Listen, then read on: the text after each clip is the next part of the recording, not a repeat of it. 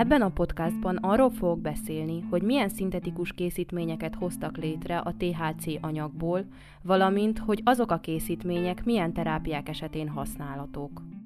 A cannabis növényben több mint százféle aktív kémiai vegyület található, amelyek széleskörű lehetőséget biztosítanak az orvostudomány számára.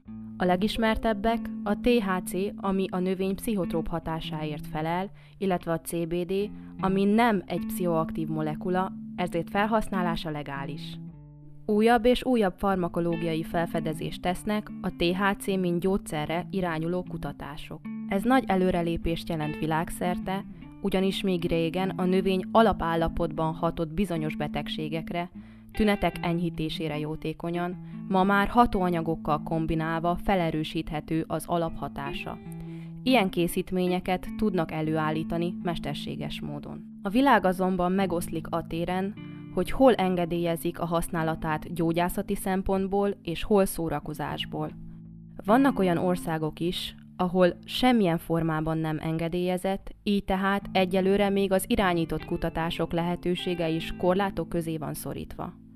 Míg a kanabisz legális bizonyos keretek között az Egyesült Államokban, magát a THC-t illegálisnak nyilvánították, ahogy a világ legtöbb országában. Ezt a tényt bonyolítja az, hogy a vegyület szintetikus változatát évtizedek óta legálisan írják fel. Az első THC alapú gyógyszert, a Marinol, tudományos néven Dronabinol néven árusított pirulát a Nemzeti Rákutatási Intézmény által alapított Animed Pharmaceuticals cég fejlesztette ki. 1985-ben a Marinol FDA jóváhagyásában részesült a kemoterápia által okozott szédülés és hányinger kezelésére. Azóta más THC tartalmú gyógyszereket is kifejlesztettek. Ezek közé tartozik a Kesamet, azaz a Nabilon, egy szintetikus THC izomer, és a Sativex, azaz Nabiximol, egy teljes növényi kanabisz kivonat, amit szájspréként alkalmaznak.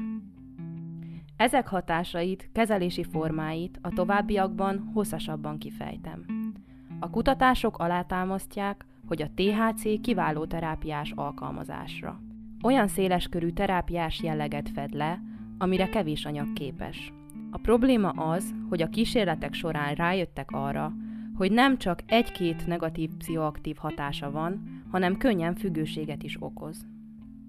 A kutatók elkezdtek más terápiás stratégiát kidolgozni. A cél, hogy leminimalizálják ezeket a negatív hatásokat. Ahhoz azonban, hogy a negatív hatások miatt veszni hagyják a már felfedezett sok-sok pozitívumot, és a THC-t farmakológiailag figyelmen kívül hagyják, egyöntetű véleménnyel vannak. Felmérték, hogy milyen információik vannak a praktizáló orvosoknak ebben a témakörben. Azt találták, hogy épp olyan tájékozatlanok egyes orvosok, mint a hozzájuk forduló pácienseik.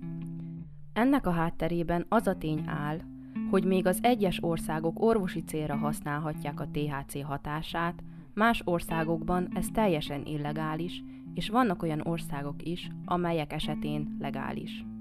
Ezek alapján világos, hogy a határok nem tisztázottak. A kanabiszt és ezek származékait a világon több országban vizsgálják, valamint aktívan használják orvosi célra.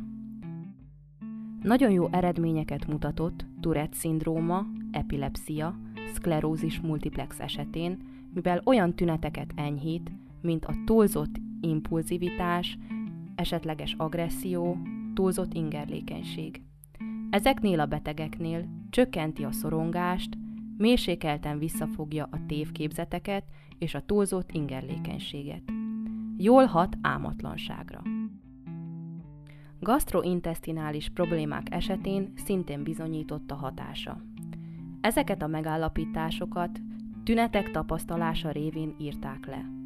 Mivel a hatásmechanizmusa nem teljesen tisztázott, így nem tudnak teljes tájékoztatást adni a témában. Az onkológiában több olyan készítményt alkalmaznak, amiket nemrégiben alkottak meg. Három szintetikusan előállított gyógyszer áll a betegek rendelkezésére. A dronabinol egy olyan szintetikus THC származék, amelyet az Egyesült Államokban törvénykönyveztek a kemoterápia okozta súlyos hányinger, hányás, valamint az AIDS okozta anorexia kezelésére. A másik ilyen készítmény, a Nabilon, amely szintén az Egyesült Államokba került először forgalomba, tabletta formájában. Szintén a kemoterápiában alkalmazzák olyan tünetek enyhítésére, amelyet kifejezetten a terápia mellékhatása okoz, és amely egyszerű készítménnyel nem uralható. A hányinger és a hányás a legrettegettebb kemoterápiás hatás. 1985-ben engedélyezte az FDA a dronabinol és a nabilon használatát. 2015-ben készítettek egy vizsgálatot, amelynek lényege, hogy a résztvevők egyik csoportjának kanabinoidokat adtak, másik csoport gyógyszert kapott, a harmadik pedig placebót. A kannabinoid szintetikumai jobban teljesítettek hányáscsillapítás esetén, mint a placebo, és hasonlóan jól, mint az addig használt antiemetikumok. Smith és munkatársai arra a következtetésre jutottak, hogy nem szükséges a más bevált készítményeket leváltani kannabinoid származékokra. A felhasználásuk azonban korlátokhoz kötött, mert olyan súlyos központi idegrendszeri mellékhatások léptek fel a betegek egy bizonyos csoportjánál, amelyeket nehéz volt észrevenni. Mivel a terápia alatt a mentális állapot megváltozhat, a kezelő orvosoknak egy irányított, szoros felügyeletet kell biztosítania, különösen akkor, amikor a terápiát megkezdik, vagy ha adagmódosításra van szükség. A harmadik készítmény, a nabiximol, a kanabisz növényből származó teljes kivonat, amely egy az egy arányban tartalmaz THC és CBD molekulát. Ezt a készítményt szájnyálka hártya spréként árulják. Ez a gyógyszer nem is inkább az onkológiában szabadalmaztatott, elsősorban a szklerózis multiplexben szenvedő felnőtt betegeknél javasolt az állandósult izomösszehúzódás kezelésére. Az onkológiában annyi szerepe van, hogy fájdalomcsillapítóként használják a daganatos betegségekben szenvedőknél, akiknél az ópiátterápia legmagasabb használható dózisa mellett is jelentkeznek a fájdalmak. A már korábbi podcastomban kifejtettem a kanabisz történelmi vonatkozásait. Szó esett arról, hogy a kínaiak használták először, majd a görögöktől is maradt írásos információ.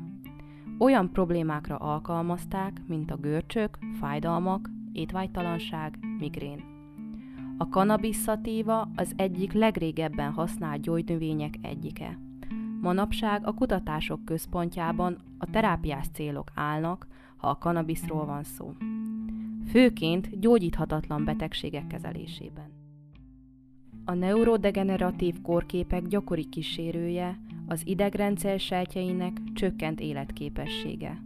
Az Alzheimer-kór és a szklerózis multiplex kutatásai mellett a Huntington-kór tüneteinek kezelésére is jó előrejelzést mutatott. A legnagyobb gondot az jelenti, hogy a tanulmányok egyike sem klinikai vizsgálat, hanem ezek mind laboratóriumi körülmények között tenyésztett sejteken vagy állatokon tesztelt eredmények. A következő podcastomban azt fogom kifejteni, hogy milyen vizsgálatok vannak a rákutatás laboratóriumi, valamint klinikai eseteire vonatkozóan.